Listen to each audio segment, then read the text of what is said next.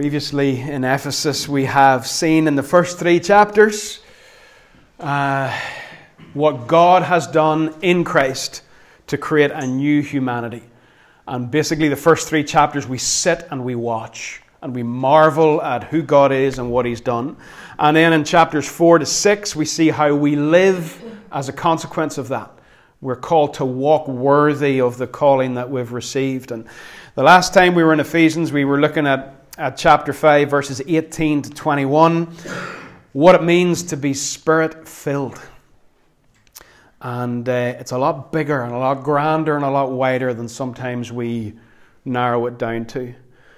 And, and this morning I want to look at then how, how does the life in the Spirit, how does being Spirit filled actually then affect our relationships? Because that's not always where we go first when we think about the evidence of being filled with the Holy Spirit. You know, lots of people might think, well, we're filled with the Holy Spirit and then this happens or that happens, or we, we have these ideas of what it looks like to be filled with the Holy Spirit. Paul goes straight to our relationships. And I want to, and I think I think I have um, every right biblically to do this. I want to broaden this out to all of our important relationships. Paul's going to mention marriage, he's going to mention parenting and children, he's going to mention work. But I want to I want to just let this encompass all of what you would call your important relationships. So I don't want anyone thinking, well, it doesn't apply to me for this reason or that reason. Not true. This applies to every follower of Jesus because we all live in, in relationship somewhere. Let me read from verse 18. Uh, I'm going to read uh, throughout the message. I'll get to the end of chapter 6, verse 9, but I'm not going to read it all at once at the start. I'm just going to start from, from verse 18 and, uh, and take it in a few chunks as we go along. And it's very, very important that we start at verse 18. really important. Not just to recap, but to actually see when Paul says what he says in verse 18, everything that follows flows from this. Do not get drunk on wine, which leads to debauchery. Instead, be filled with the Spirit. Speaking to one another with psalms, hymns, and spiritual songs, singing and making music in your heart to the Lord always giving thanks to God the Father for everything in the name of our Lord Jesus Christ, submitting to one another out of reverence for Christ. Wives, submit to your husbands as to the Lord. For the husband is the head of the wife, as Christ is the head of the church, his body, of which he is the Saviour. Now, as the church submits to Christ, so also wives should submit to their husbands in everything. Husbands, Love your wives, just as Christ loved the church and gave himself up for her, to make her holy, cleansing her by the washing with water through the word, and to present her to himself as a radiant church. Oh, Lord, let us be that. Without stain or wrinkle or any other blemish, but holy and blameless. That's the church Jesus is coming for. That's the church he's building, that's the church he will have. In this same way, husbands ought to love their wives as their own bodies. He who loves his wife loves himself. After all, no one ever hated his own body, but he feeds and cares for it just as Christ does the church, for we are members of his body. For this reason, a man will leave his father and mother and will be united to his wife, and the two will become one flesh. This is a profound mystery, but I am talking about Christ and the church. However, each one of you also must love his wife as he loves himself, and the wife must respect her husband. We'll stop there and pick it up again later. You cannot mature in, in isolation. You can't. As a Christian, as a believer, you cannot progress in isolation as a lone ranger. You must be in relationship. And as I say, there's a wide net that I'm casting for those relationships. None of us are hermits. None of us live in little caves, completely isolated from all other people. We are all in relationship. And it's in those relationships that we grow and we mature. Lone Ranger Christians do not mature spiritually. Mature Christians commit themselves to long term friendships, relationships in the body of Christ, and put up with one another, even when that sometimes might appear more difficult and it might be easier to not put up with one another. Mature believers commit. I have, and I mentioned it on Friday night as we were praying on Friday night, I have this just this little personal thing in my heart that I want to grow old with a community of people walking with God together that I want to stand leaning on a Zimmer frame at the top of this town in a few decades, please God, and look down over the town and say, What a ride it has been. I want long term relationships where lives, we read it in the story of, of David and Jonathan about how their souls were knit together. I have my soul knit together with quite a few people, and I love it. Knit together you're stuck with each other. You're stuck with each other. And you learn to make space for each other and you love each other. If you don't have relationships like that, you don't mature in your faith. Those people knock the rough edges off you, and you knock the rough edges off them at the same time. And Paul's going to begin with wives and husbands. He's going to go on to talk about children and parents and slaves and masters. And he hasn't really he hasn't put them in order of importance. He's just sort of put them in order of immediacy. Which are the ones that, that are closest? Which are the ones that affect us maybe the most, but not necessarily the most important? Don't, don't as we go through think, well, you know, once we get to children and parents, it's not as important as marriage. It is. It is. And Ephesians 5:18 says, "Be filled with the Spirit," and then all of this flows out. And I want to make it perfectly clear. If you're filled with the Spirit, it will be apparent in your relationships. If your relationships are strained and taut and fractious and filled with tension and fighting and squabbling, it doesn't matter what you do on Sunday morning whenever you're looking all buffed up and well. It doesn't matter. You're proving by the rest of your life that you're not actually filled with the Spirit because He will transform our relationships. And as I say, there's an unfortunate paragraph break there in most Bibles at the start of verse 22. And we read it and say, Wives, submit to your husbands as to the Lord. And all the men stamp their feet and shout, Amen. Preach it, brother. You know, keep on going. And don't realize that there's a word in the verse in English that should not be there in verse 22. The word submit is not there in the Greek language. It's carried over from verse 21. And in verse 21, the command to submit encompasses all of the people and all of the relationships. Be filled with the Spirit, submitting to one another, wives to your husbands. That's literally how it would read.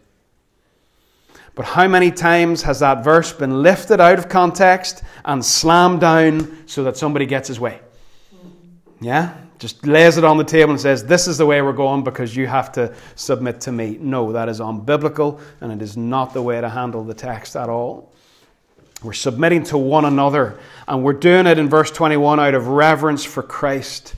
It's not a statement that applies to one person any more than another person. It applies to the entire community. And as I might mention near the end, I don't know, but when this was read in churches in Ephesus, the churches met in houses. And this applied to everyone in the community.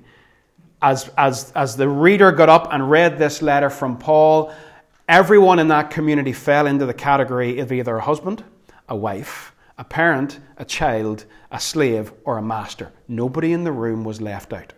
Nobody in the room was left out. Nobody could sit and listen to this and think, well, that doesn't apply to me.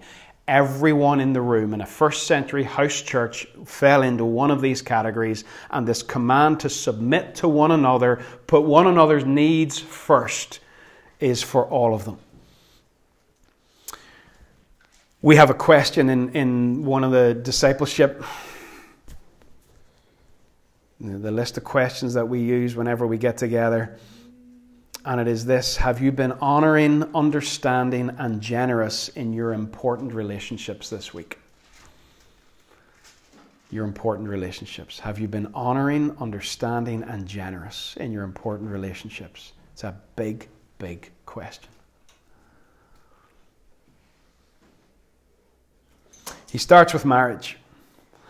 And just before you men start to get your highlighter out and underline and or whatever, Paul's going to say at least three times as many words to the men when he addresses them as he does to the women. And the wives are called in verse 22, leading on from verse 21, to submit to their husbands as the church submits to Christ. Husbands had a bad attitude in the first century. Most men had three women. He had a wife to raise godly children. This is a quote from a, a, a first century writer called Demosthenes. He had a wife for raising legitimate children. He had a concubine, which always reminds me of a porcupine. Surely somebody else thinks porcupine when you read. Con- he had a concubine she was for his physical needs. And he had a mistress who would be seen with him in public as he went to public gatherings and events. That's the view they had of women in the first century. Um, most girls, when they got married, were in their mid teens and had probably not been out of the house much and not been educated much. They, in their mid teens, would have married a man of about 30 in an arranged marriage, a lot of it to do with politics or aristocracy or whatever. Women were not treated well at all. And Paul does not say to them, Husbands, remember her birthday, remember the anniversary, get some chocolates, you know. He says, Husbands, love your wives as Christ loved the church and gave himself for her. And to speak that into a culture where men had wives and concubines and mistresses was radically countercultural. It really was a radical statement to speak into that culture. And what Paul is doing is he is applying the gospel and the victory of Jesus into the lives of people, and he is giving value to women in a culture where they had no value. Some people read Paul and they think that he is unkind to women. They have not read Paul. They have not understood the culture. Paul sets women free. Jesus sets women free, gives them value and dignity and identity that the culture would not allow them to have. They were always seen as being of lesser value to a man. And the gospel puts that right and says you are equal you're not the same, you're equal. There's a difference. How did Christ love the church? He went to the cross. He gave himself for her. He washed her feet. He served her. That's how a husband is to love his wife. When a man loves his wife like that, Submitting to his leadership is not a problem because he will never abuse it. Ever. The thing that causes the breakdown in relationships is always the same thing every time. In a relationship, whether it's a marriage relationship, family relationship, work relationship, the same thing always causes the breakdown in relationships. It is selfishness. Always. Always, when you just drill down to the very root of it, it is selfishness. Someone's being selfish. Jesus said, Men, love your wives the way I love the church. Give yourself away. Die. Die. I say, whenever when we used to do premarital classes and counseling for people, and, and I would say, not in a morbid way, but in a, in, a, in a truthful, honest way, you know, whenever the man goes to the front of that church for his marriage, he's also going for his And this is not meant to be funny, although you'll probably laugh. He's also going for his funeral because he's, he has to die. He has to die or it will not last. If he maintains all his selfishness, he's headed for disaster. And how people can use this passage then and lift out verse 22 in order to try and put husbands in a position of domination over their wives is unbelievable. Whenever the standard of love that's required of husbands is so high. You know, traditionally people take that and, they, and they'll apply it to something stupid like this. Like, like whenever a decision has to be made, and the, the husband and wife can't agree, the husband gets to make the decision. That is not what Paul is writing about at all, remotely. As if they're disagreeing about where to go on holidays or what colour of car to get, and Paul says, Well, I'll sort this out by writing this verse. He's not addressing that at all. What he's addressing is the fact that if we are filled by the Holy Spirit, then our relationship should look like Jesus. And people should see Jesus in our relationships. And clearly, Paul does write of a leadership role for husbands. But he absolutely redefines what that looks like. He says it has been redefined around the cross, it has been redefined in Christ. Your leadership must be servant leadership, cross centered leadership, God honoring, Christ exalting, loving, foot washing, servant leadership. That's what it looks like. So, yes, you lead, but here's how you lead you look to the cross and you take your lead from there. If you look back to Mark chapter 10, and I think this applies to leadership in all areas of life, not just in, in uh, relationships or in marriage, but in Mark 10, there's been a, a request for James and John. They've come and asked Jesus um, if they can sit at his right and his left when he comes into his kingdom. And they've just misunderstood what leadership and authority will look like. And Jesus said to them in verse 42, He calls them all together the 12, and he gives them a lesson in leadership. And I love it. He says, You know that those who are regarded as rulers of the Gentiles lord it over them, and their high officials exercise authority over them. In other words, he says, Out in the world, people bully one another, people exercise authority by giving orders, people lord it over other people. And then he comes out with four words that I love at the start of verse 43 Not so with you. you will not lead like that. And he then tells what Christian leadership is going to look like in every aspect of life. Whoever wants to become great among you must be your servant. And whoever wants to be first must be slave of all, for even the Son of Man did not come to be served, but to serve and give his life as a ransom for many. Again, Jesus is the example. Your leadership must be as a servant.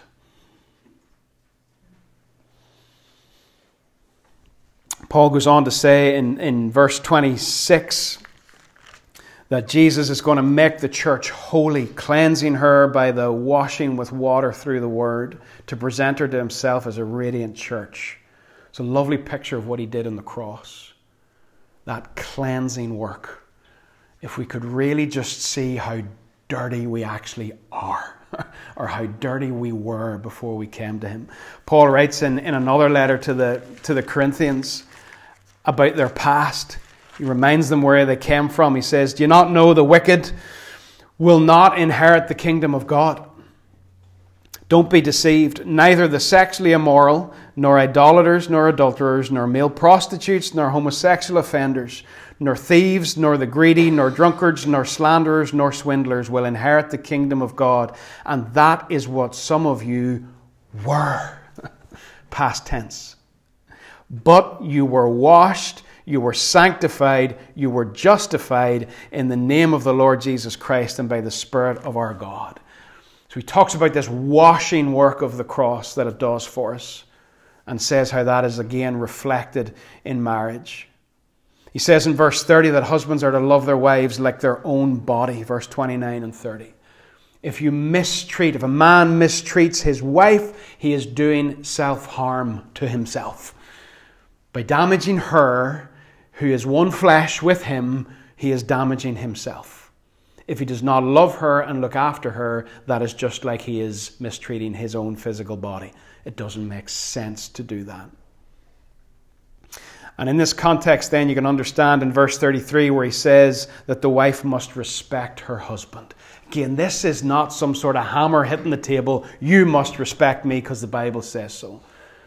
When a husband loves in this way, he will be respected, he will be honored, and he will not abuse, ever abuse that privilege that God has called him to in leadership. There is nothing in Scripture anywhere to suggest that a wife should submit to an abusive, domineering, violent husband. Nothing. Anywhere. There are verses that encourage if, if, if a wife becomes a believer and her husband is not a believer, verses that encourage her to stay with him. not to turn around and say, Well, I'm a Christian now and I'm going my own way, but to stay with him and be a good testimony to him. But there is nothing that commands a woman to stay with an abusive man. Nothing. It's not there. So Paul speaks about how the Holy Spirit in our lives should affect our marriages, and then speaks about children and parents at the start of chapter 6. Children, obey your parents in the Lord, for this is right. and all the parents said, Amen. Glory to God. Honor your father and mother, which is the first commandment with a promise, that it may go well with you and that you may enjoy long life on the earth. And all the mums and dads stop right there and don't want to read verse 4, which we'll get to in a minute. Children, obey your parents in the Lord, for this is right. I don't know if you've ever read kids' Bibles or kids' little Christian books written for kids. Some of them are fabulous, some of them are awful. Among the fabulous ones is, uh, I think, one called the Jesus Storybook Bible, brilliant for reading to, to, to young kids, not even young kids, um, any age of kids. But some of them I have read and just thought to myself, this is just manipulative. This book is just about behavior management. So you'd read a little Bible story, and then at the end, at the bottom of the page, there's a little application, and the application will be basically this means that you should tidy your room or or this means that you should do what mommy and daddy say or and I just got I started to feel guilty reading them with my kids because I thought this is not telling them the great story of God and King Jesus and what it means to be part of the people of God. This is just trying to to manipulate their behavior. You know go and be nice to your little brother because Jesus said so and you're like, this is not the purpose of the Word of God. This is not the purpose of, of what these books are for. They should be to tell them the great story of who God is and who Jesus is, not to make them feel guilty every night about what they've done during the day and try and get them to put it right. A few kids are wriggling down under seats here. we need our kids to know the, the big story and marvel at the big story of Jesus. So I would recommend any of you that have, have youngish kids, the Jesus Storybook Bible is a fantastic one, and I'm sure there are others as well. In the culture that Paul is writing into, the two Greek words for children, tekna and paidia, are neuter. They're not male or female. In ancient Greek that Paul was living in, there was not a word for little boy, and there was not a word for little girl. There was just the word child. They were not valued. They were not seen really as being fully human until they reached adulthood. They were frequently discarded if they were unwanted. If you had a child and you didn't want the child, you would just abandon the child. We'll not go into detail about what might then happen to the child, but that was what they did. If you wanted a son and you got a daughter, abandon the daughter. If you were if you had any sort of a heart at all, as good as it got was you might sell them into slavery rather than just leave them on the street somewhere. They did not value children. But now the kingdom of God has come. And just like the role of women in society was redeemed and transformed because of Jesus, same thing happens for children. Paul speaks these words into a world where children were not valued at all. Verse 4 Kids, listen to this. Fathers, I think we could include mothers as well. Fathers, do not exasperate your children. Memory verse for all the little ones.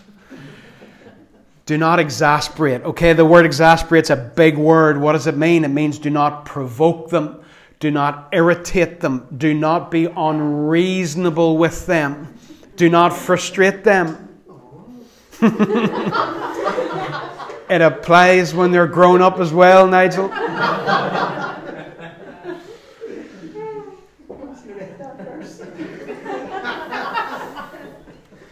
hmm disappointing, David. Yeah. it's easy to read the first three verses, isn't it? But the, the, the fourth one's the big hitter. Whoever unreasonable, just unreasonable. Just our frustrations or our own tiredness or whatever overflows, and we are unreasonable to our kids. That again, you, you, you we, can't really fully understand just how earth shattering that statement is in the first century world. The kingdom of God has come. These little human beings now have value. Love them. Be reasonable to them. Don't frustrate them. Don't be angry with them. Treat them as fully human, made in the image of God, just as you are. There's a responsibility for parents and fathers and mothers, and there's also the responsibility for children as well. If you're ever reading from chapter 6, read all four of those verses together and be aware of the mutual responsibility. Parents, I've asked this before and I keep asking them do you ever apologize to your children?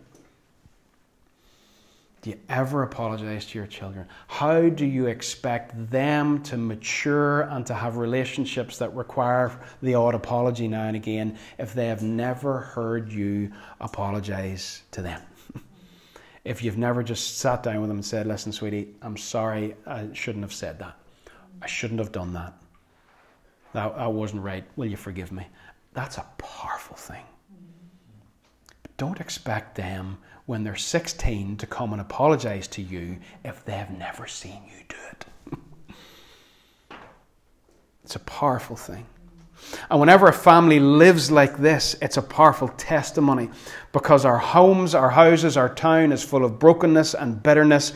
But if in the middle of a street there's a little family just loving and honoring one another, being spirit filled in their relationships, whoever's there, whoever's there, that will affect others round about them. Non Christians should come into our homes and should see something that powerfully reflects the glory of God. And then he talks about our work relationships in verses 5 to 9. Slaves, obey your earthly masters with respect and fear and with sincerity of heart, just as you would obey Christ. Obey them not only to win their favor when their eye is on you, but like slaves of Christ, doing the will of God from your heart. Serve wholeheartedly, as if you were serving the Lord and not men, because you know that the Lord will reward everyone for whatever good he does, whether he is slave or free. And masters, treat your slaves in the same way. Do not threaten them, since you know that he who is both their master and yours is in heaven, and there is no favoritism with him. And you think, Paul, you missed the chance to say that slavery was wrong. you missed the chance to blow it out of the water. It, it, took William Wilberforce to get it right 1800 years later, but no, Paul didn't get it wrong. This is not actually a problem whenever Paul talks about slavery and allows it. About a third to a half of the population of a city were slaves. They could not all just all of a sudden go free. Can you imagine half the population, no money, nowhere to live, suddenly wandering the streets of the city? Total carnage. We couldn't. But what he does is, and, and I think it's a brilliant way to put it, Tom Wright says, Paul basically sets a time bomb into the world of slavery. And for the first time, again, just like he's done with women and like he's done with children, he gives slaves dignity and value and commands people to treat them with respect. And he flicks the switch on a wee time bomb that centuries later will go off and slavery will be abolished. But in his context, he could not just say, Open your doors and let all your slaves go out into the street and be free. The city would go into total meltdown. There'd be thieving and robbing going on all over the place in order to feed the people. What he does is he gives them rights and responsibilities and humanity and dignity that they did not have. He talks to the slaves and he tells the slaves to honor their masters and obey them. And I love in verse 6, he says, Not just when their eye is on you. you know, not just when the boss comes out onto the, onto the warehouse floor or into the shop and suddenly it's a frenzy of activity as everybody gets up and starts working. And then when he disappears again, they all slack off again. No, your boss is God. There's a lovely verse in, in Colossians, which is very similar to this in, in 323 whatever you do work at it with all your heart as working for the lord and not for men. Do your work at a standard that you're doing it for god. Whether the boss is looking or not whether the boss ever sees it or not do it unto god. I love it when people work to a high standard. I think it's despicable when people do the bare minimum I really do. It's a disgrace. Do it unto God. And the masters, again in verse 9, we could probably apply this loosely to, to workers, employees, and employers. How do masters treat their employees? How do, how do employers treat their employees? Honoring them, looking after them, again, being reasonable for them. Because both their master and your master is in heaven. And the funny thing about this as you read this is that in, in the context that this was written into, the husband, the father, and the master was the same person. You imagine a house church, in comes the reader with the letter, and he reads the letter, and it's there's one man in the room who is husband, father, and master, all of this applying to him. And everybody else is falling into some of the other categories, but nobody gets away. Nobody escapes. Nobody walks away thinking this doesn't apply to me. One of the beautiful things about this is in the theme of the whole book or the whole letter. In chapter 1, verse 10, Paul has says that one of the, what God is doing is he's bringing all things in heaven and on earth together under one head, even Christ.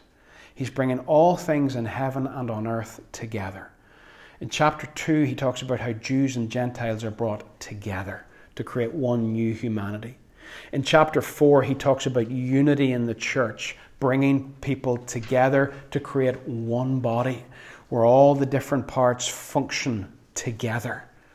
It's all about togetherness. And then he brings it, he brings it down closer and closer into just real everyday life and he starts to talk about relationships.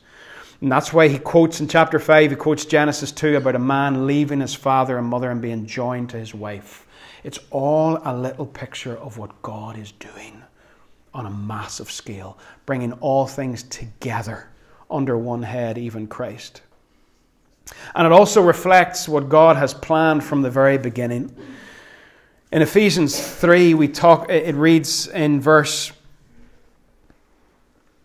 14 and 15 about the Father from whom the whole family in heaven and on earth derives its name whenever God wanted to, you need to understand this. You can very much get this the wrong way. You can think to yourself, God wants us to know what He's like. He looks at our relationships and He says, Ah, I'm like a father. It's the other way around. God is a father, and then He creates the role of fatherhood to reflect who He is. Understand? Same with marriage. God did not think to himself one day, how, how can I explain to people what the relationship is like between Jesus and his church? And he looked around and saw a married couple and he thought, ah, that's good, that'll do, I'll use that. No, it's the other way around. God loves his church, Jesus loves his church, and he created marriage to reflect that. Jesus and the church was first. God loving people was first marriage was instituted to reflect that to the world. So that every marriage is a little walking parable of how God loves his people. And in our marriages and in our parenting, we have such an important role because we're preaching the gospel 24 7 by how we live. Again, I've told you this before, but I can remember a few days after Rach was born, carrying her around the kitchen in our old house and just praying for her, and God spoke to me. And He said to me, as clear as can be, He said, David, for the rest of her life and all of your children's lives, when they hear me, God, being referred to as Father, you are the point of reference for what that word means. What a responsibility that is. You are the point of reference as to what that means. And I thought to myself as I was chewing over this if my children were given a big piece of paper, put on the ground, and markers, and it said at the top of the piece of paper, God is dot dot dot. And then they had to write a pile of stuff on the paper. But they were limited and they were told before you start writing, what you write about God, you can only write based on what you've seen in your own Father. Now you can start writing. Now that's a weighty responsibility. God is. God is what? God is too busy to play football with me. God is on his phone and he's not really listening to me when I sit down to tell him about my day. God is grumpy. God gets tired because God does too much. What would they write? Mother's challenge as well. What would they write if, if, if it's only based on what, what, how they have seen parenting in you and they are only allowed to use those things to write about God? Huge responsibility. I remember ch- chatting to a guy once who he was telling me that his his dad walked out on him at Christmas time, and he therefore hated Christmas. Just you know, a bit grinchy about Christmas. You know, didn't didn't like it, not interested in it, put up with it, but didn't really enjoy it. wasn't excited about it in any way. Just like, and I remember saying to him, and I said it graciously and lovingly. I said to him, "Listen, mate, are you going to pass that on to the next generation? Or are you going to make a decision that that stops with you?" Or you're saying to me right now, I hate Christmas because my dad left at Christmas. Are you going to put an end to that? Or in 15 years, are your kids going to say, I hate Christmas because my dad hates Christmas because his dad walked out of Christmas? Are you going to put a stop to it? For some of us, the words marriage, father, and employer, master, are difficult words, but we can redeem them for the next generation. We can redeem them instead of sending off the next generation with a skewed view of these things, we can redeem them. We can redeem them. I listened to a song this morning I haven't listened to for a long time. Cats in the Cradle. Anybody ever heard a song called Cats in the Cradle?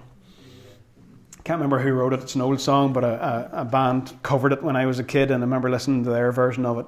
But the, the song starts off verse after verse after verse as this wee kid wanting his dad to play with him and saying to his dad, You know, when I grow up, I'm going to be like you. I'm going to be like you. He just idolized his dad, but his dad was always too busy.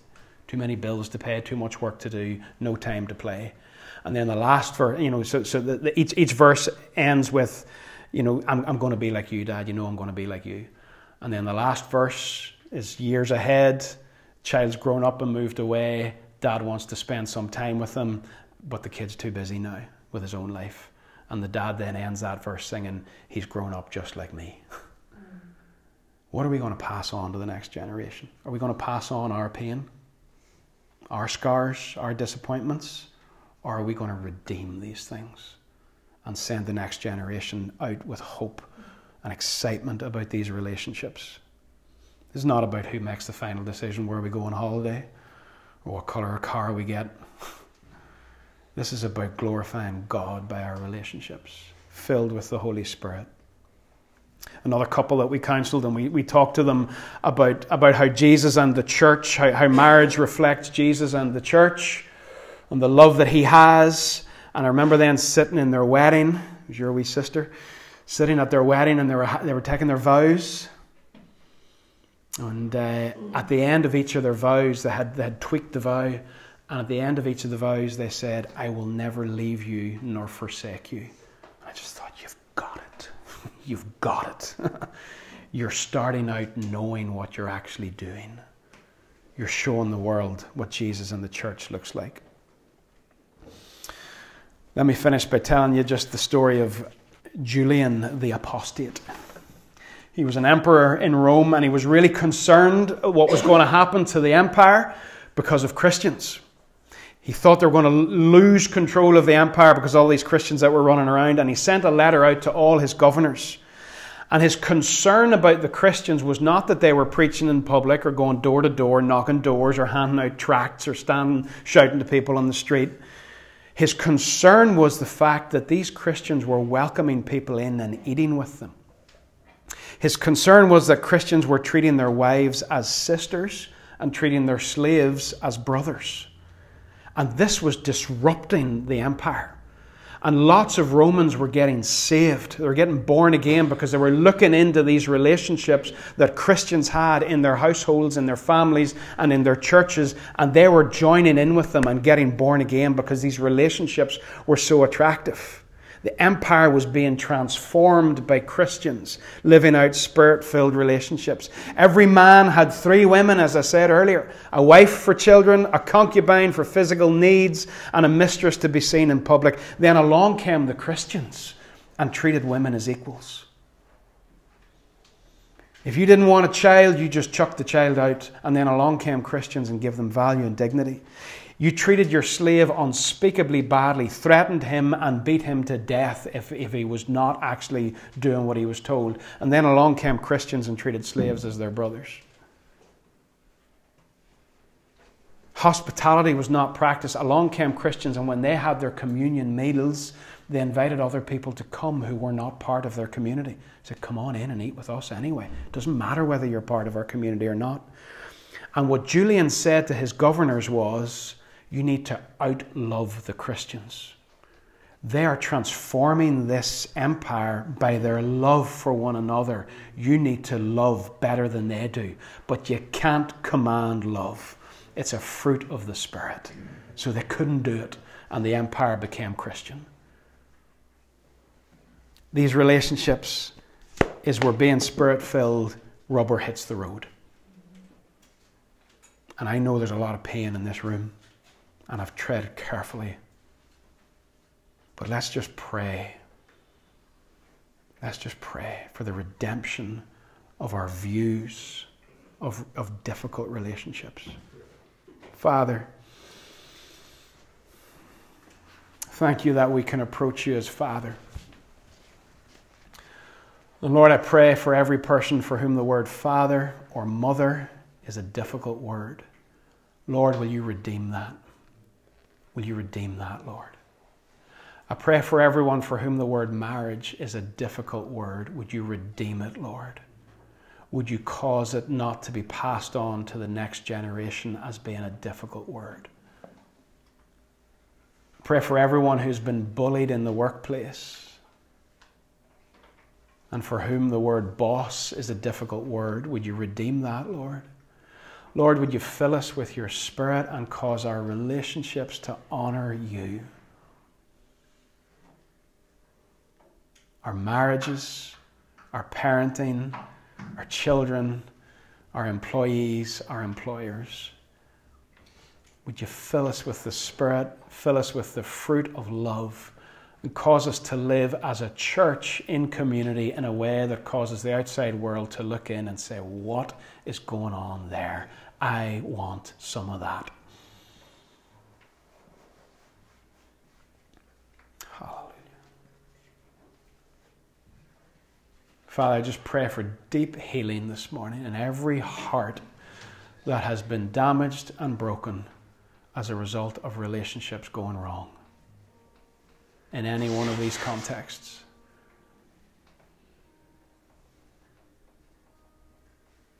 I pray for our children, Lord, that they will be excited about their future. Excited. Pray that all their little dreams of what the future should look like, Father, will be realized in the power of your Spirit. I pray for all our girls, Lord. I pray for God honoring, loving husbands for them in the future. I pray for all our boys, Lord, that they will grow up to be men of honor who will love and protect and give themselves away for a wife and show the world what it means for Jesus to love his church. Pray for all of the parents in the room, Lord, that you'd just give us a, a big measure of grace and patience and love, that we would not exasperate our children. Lord, be glorified in how we live. Amen.